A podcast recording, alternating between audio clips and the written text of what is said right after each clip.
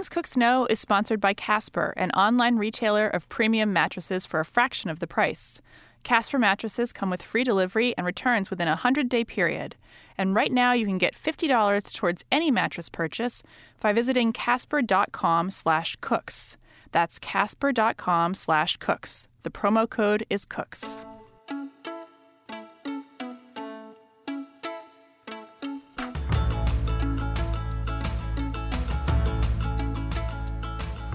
Hi, I'm Sarah Humphreys, the executive editor of Real Simple, a busy stepmother of two, and an amateur cook who loves to cook and loves to eat but has lots of questions.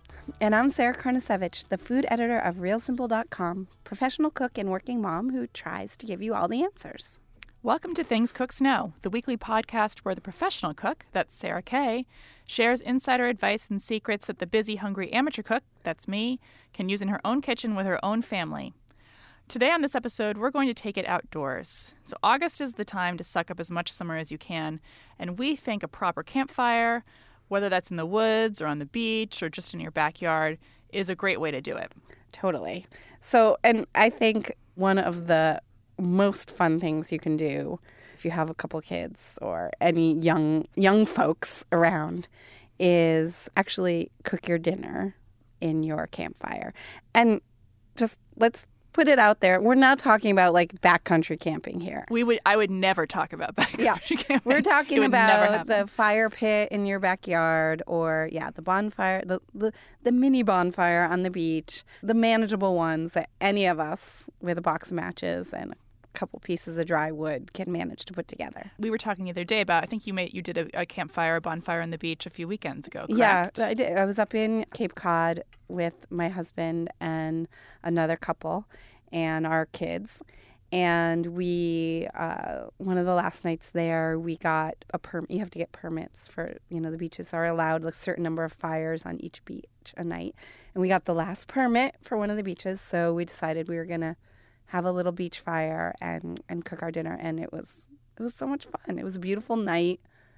Uh, it felt like a special occasion and it required very little actual work. I have fond memories of doing uh, clam boils on the beach, clam bakes, where my parents and, and all of their friends would meet up and just have the kids there, but Did you ignore us. the, uh, dig the big, big pit? Oh yeah, they dig the pit. They'd line it with rocks. They'd line it with seaweed. But what I do also remember is a lot of the time, the shellfish, the lobster was basically never cooked. Well, it was also where You'd eat the corn and the tomato, the like, potatoes. and it takes like how many hours Oh, to do? So everyone's well, like cross-eyed and Well, yeah, so- had a few too many gin and, And tonics. listen, my parents and their friends always had a few too many gin and tonics, even if they weren't waiting for three hours. So you can only imagine. But now with my family, we do. We have a little. We have like a little spot in the backyard that we've just made into like a fire pit, but there's mm-hmm. no actual structure there. So I'm not sure about safety. you dug a hole. Sort right? of, yeah. yeah, sort of. and it's just become this little place that we will we will have little campfires once in a while, and it's always it's so fun.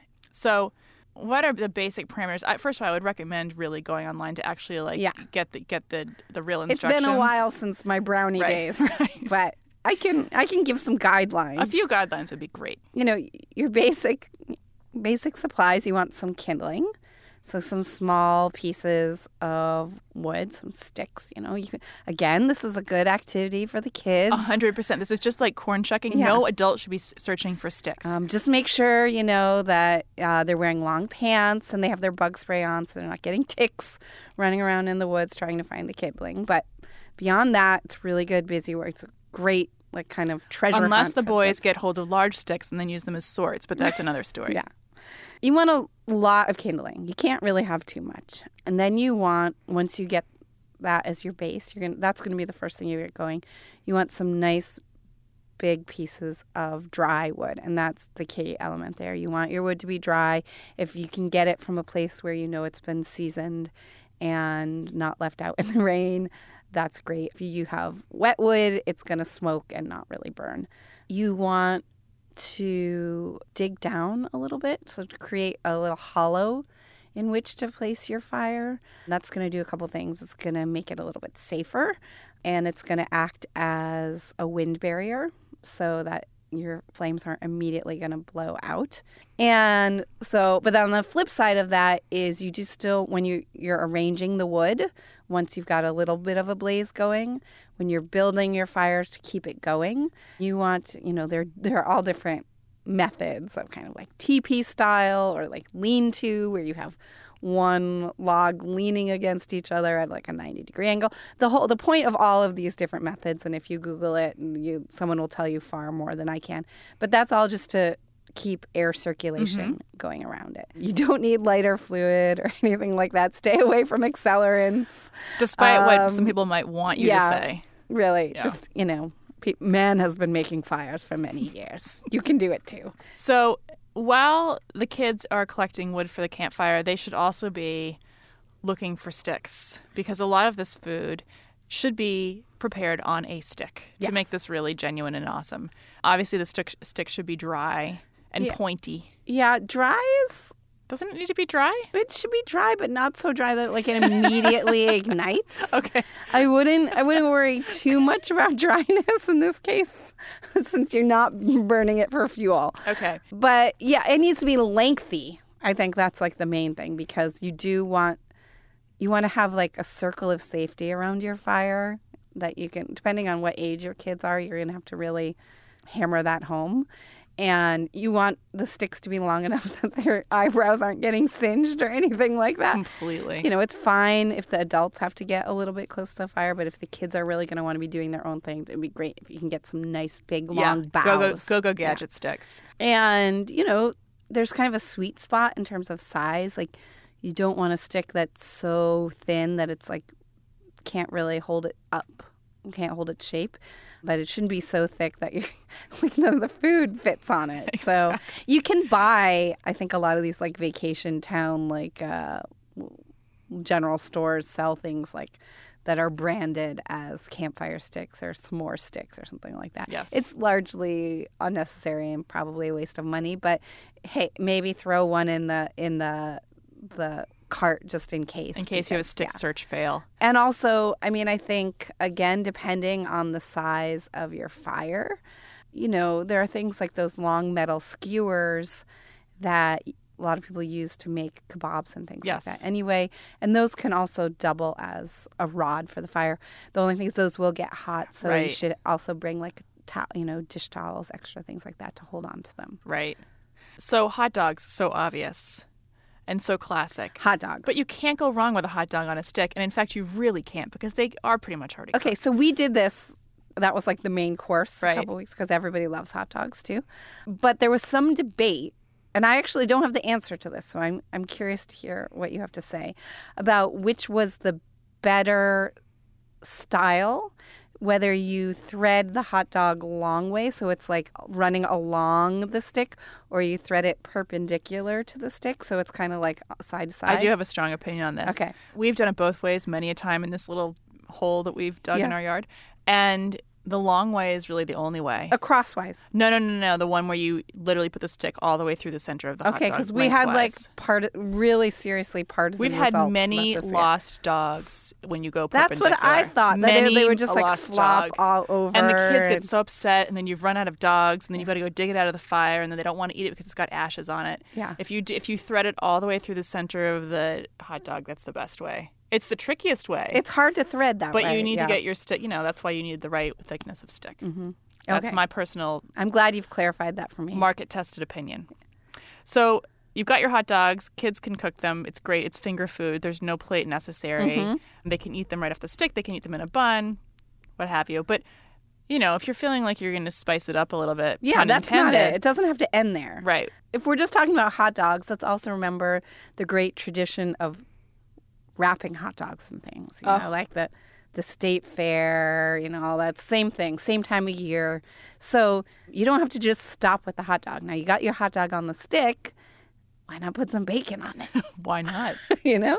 So wrap it in some bacon, or um, you can make like a quick biscuit dough, or you know, seasoned You can make like a cheesy biscuit dough. You can add anything into that you want, and just kind of pat that around the hot dog Oh and cook it that way. And it's almost like a corn. You know, you could make a corn dog that way. a Do you think that you would need like almost like a little grate though? Because then you wouldn't you need to like I don't know how you'd put that on. Well, I think that you know. I mean, I think that it depends on the consistency of your. You want to make a dough that actually has some body and is going to hold to it. Or, I mean, uh, let's just be real here.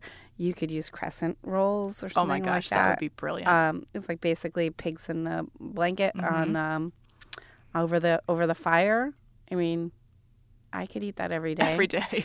And and then the other thing is like don't limit yourself to hot dog. I mean, sausages. Sausages, there's like a whole world of sausages. Basically, I mean, I just said this is like the same principle applies to anything that you could cook like kebab style. So you could make kind of like a kofta kebab with like beef or lamb and Middle Eastern spices and pack that, you know, pack it on sticks. Put that in your cooler Amazing. and then you get your fires going. You just take that out of the cooler. You cook them right there. It's like grilling them. I mean, it's, it's the same thing. Those are all great ideas. And I want to get to stuff beyond sticks in a second. But first, we want to have a word about our sponsor. Things Cooks Know is sponsored by Casper, an online retailer of premium mattresses for a fraction of the price. Casper is revolutionizing the mattress industry by cutting the cost of dealing with resellers and showrooms and passing the savings directly to the customer. That would be you. I was so excited when I heard about Casper and to learn that they're obsessively engineered and still sold at a really, really good price. They have just the right kind of sink and the right kind of bounce. And if you're worried about what goes inside your mattress, because I know there's a lot of news these days about kind of scary mattress contents, these contain latex and memory foam, and that means you sleep better and you have better days. There's risk-free trial and return policy, so you can try it out. And you know, if you have nightmares, you can always send it back. Casper mattresses are $500 for twin size mattress and $950 for a king size. That is so good. Compare that to the other prices and there's just there's just no comparison. Things Cooks Know listeners, that's you, can get another $50 toward any mattress purchase by visiting www.casper.com slash cooks and using the promo code cooks. That's C-O-O-K-S. So now let's talk about packets. Yes. Packets are ultimately portable. What do you do with the packets when you've got your little campfire and what do you put in them? Okay, so let's just be clear that by packets I mean like little tinfoil pouches. And this is like I think the other great category of campfire food. You can put anything you want in them. The basic idea is like you're creating a safe little space for them to roast or and steam inside this little this little packet, this little folded up envelope Ecosystem. Yes, inside the fire. And you're really cooking these not over the direct flame the way that you would with a hot dog so much. These are going to be something that you're trying to more, put more over the warm coals or in the embers of the fire. And there's no wrong way to do this. If you want to keep it really simple, um, you can just do sliced potatoes, onions, garlic, herbs, salt and pepper, a little drizzle of olive oil. We did that when we were up at the beach this last time. And, you know, to save a little time, and because you really don't want a hard potato, because that's really, really sad when you bite into that, I just parboiled the potatoes. I was going to ask you. That's we- yeah. Okay. but that was seriously the only prep. I mean, I, I parboiled them, I sliced them up, I tossed them with some olive oil, um, some garlic, some salt and pepper, a little bit of thyme from the garden, and some sliced onions. And I folded them, and I made all the packets like before we left the house. Just put them in our bag like that. And when the fire was going, I just slipped them in there. But you can apply that same principle to all different combinations. You can do more of like a main thing. Like if you're not going the hot dog route, you can do little fillets of fish in there. The same you can do the same thing in your oven, but fish with herbs and lemon juice and a little bit of olive oil or some and some shallot like diced up shallots. You can, you know, those like little cute baby eggplants that you see at the Mhm. market this time of year. That I ignore because I. Ugh. Eggplant's not your thing, but some people like it. They're so cute and they're so little. They're kind of like single serve. So you can take one of those baby eggplants and you know, wrap the whole thing in foil. Uh, just put that in the coals to roast it. You split it open and say, like before you leave the house, you make a little dressing with like some tahini and lemon juice. And you just put it in a jar when you pull the eggplant out and, and slice it open, it's going to be soft and creamy on the inside and charred on the outside. And you just drizzle it with that tahini dressing, and it's going to taste amazing. And it requires almost no effort. I actually feel like a lot of these ideas are are sound simple but are very elevated. And you could have like a total campfire adult party. Yeah, this is like glamping. Yeah, this is glamping without Yeah. the actual sleeping Yeah. over. And then if you do want to bring some sides, I mean, a lot of these packets, especially, you don't really need a side. no. But if you do want to bring a side to, you know, say sub- subsidize your hot dog, Mm-hmm. what kinds of things would you bring? Well, you know, I'm a big booster of the grain salad in all of its forms because I think it does really well at room temperature. And you can kind of just mix and match with whatever add ins that you happen to have lingering in your fridge. But I love a rice salad with some like green beans in there, some f- chopped up herbs, some leftover corn, some onions. All of that stuff is really easy to do. And you can sub in farro for rice or quinoa or couscous or anything like that. You, you do a couscous salad with cucumbers and mint and sliced cherry tomatoes. You know, you can make a little yogurt dressing or something like that. But all of those things travel really well. And actually, like the longer they sit, the more the flavor develops. And all they need in terms of dressing is like a light vinaigrette and it just brings it all together.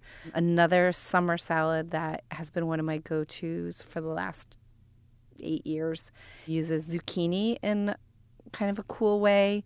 Uses zucchini raw, which I think a lot of people don't think of eating, but you just slice it super, super, super thin that you put in your colander and you let the water and it, you salt it and you let the water drain out of it. And then once that the it's gotten kind of soft at that point, you just toss the zucchini with corn that's been cut off the cob. Mm-hmm. Not Eh, cooked. Not Yeah. Well, it can be cooked Right, or, or just uncooked, raw. Okay. Either way, and you know a few big handfuls of arugula, Best lettuce ever. and you you sort of have like equal parts of all three of those components. Maybe a little bit more arugula. You make a vinaigrette with a lot of lemon juice and olive oil, and heavy on the salt and pepper, and you just toss it all together. And then at the very end, you take some grated Parmesan and you toss it with the whole thing. I'm going to try that next weekend. That sounds so good. And so you finished your main course, and of course, we'd be remiss without spending some minutes, Yeah. some substantial sweet minutes on s'mores. There is really nothing else you should be making for dessert at a camp campfire cookout. But you know, the classic, you can't go wrong with it ever. Yeah. But why not try some other things? If you're going to do s'mores a lot this summer, you might as well mix it up once in a while. Yeah. Well, I think I have some ideas, but before we get to that, if it's okay with you, I want to talk about technique again Absolutely. because I feel very strongly that a really great s'more demands patience. And I don't I don't truck with these people who just stick their marshmallows in the fire and they're like Get them a flame, Yeah. blow them out. Yeah. I was at a, um, a party a few weeks ago, and all the kids were, of course, doing just that. Yeah. And the next thing I knew, I heard one of the dads go, "You are not allowed to fling flame, flaming marshmallows in the backyard," because they were all, you know, Yeah. I mean, look, it to- still to fling tastes the flaming good. marshmallows. It's still like a charred sugar ball, but it there's like a huge difference in quality, I think, between a marshmallow that has been patiently and and gently roasted over a fire and one that's just kind of been chucked into it Yes. until it's all blistered. So I really think for optimal s'more best practices, you should have, you know, just don't try and do too many at once.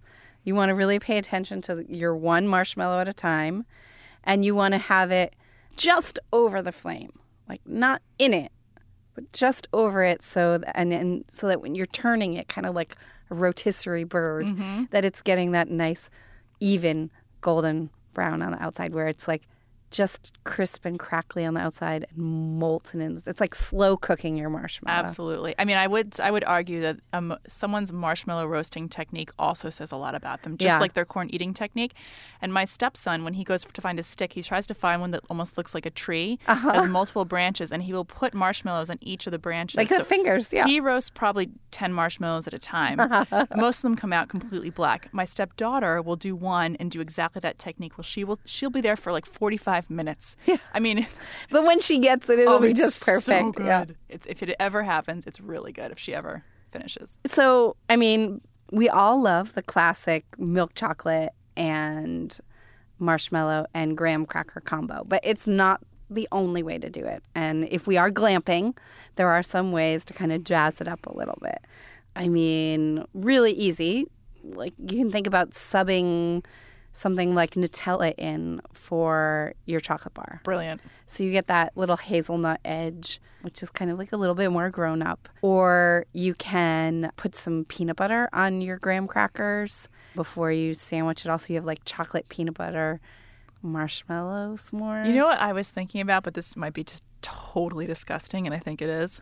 If you do graham cracker Reese's peanut butter cup marshmallow, I don't think that would be disgusting. You I that'd be so good. Or here's the other thing I was thinking. You know those like little caramel squares, Oh, those um, like the Brach's, like yes, what, yeah, yes, They're or a Rolo. or a Rolo. Either one. Like if you squish one of those in the middle of the marshmallow. Ooh, when you're roasting it. So then you get like kind of melted caramel in the middle of your marshmallow. that'd be amazing. then you can put a little sea salt on there. It'll be like salty caramel. Yeah, that sounds pretty good. oh boy, Um, so th- that's playing with the marshmallow and the chocolate. But you can also swap out the graham crackers for other things that kind of play with the flavor that way. So um, you could put uh, you could use a peanut butter cookie instead of graham cracker, or you could use a chocolate chip cookie instead of graham cracker. It's kind of like cookie sandwich, or Ritz crackers. Because again, I think this whole like salty sweet thing yes, is kind of the thing that drives a lot of people wild. right. This is what just blew my mind. The Ritz cracker idea Yeah. So you get that buttery, salty thing with the marshmallow. and the And chocolate. it's kind of like Mallomars, actually, now that I it think is because about they've it. got a Yeah. little salt in them. Yeah. Oh boy, that sounds so good. Thank you so much for joining us today for Things Cooks Know. We'd like to thank our producer, Tim Einenkel. If you enjoyed the episode, please subscribe on iTunes. And for a million more great cooking tips and tricks, head to realsimple.com. If you have topics you'd like us to cover next time, tweet them to us at Sarah P. Humphreys or at SQ Carn. We'll be back next week.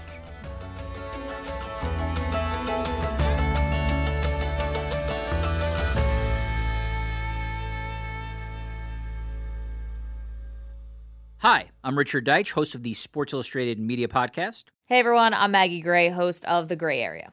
Hi, I'm Ted Keith, host of the SI Vault podcast. For more than 60 years, Sports Illustrated has championed its brand of quality sports journalism. Now, SI has a new partnership, one that helps us tell the stories that matter to your life. Through today's mobile channels. So as of today, All 11 Sports Illustrated podcasts are joining the Panoply Network. with more new titles on the way soon. visit si.com slash podcast for more info.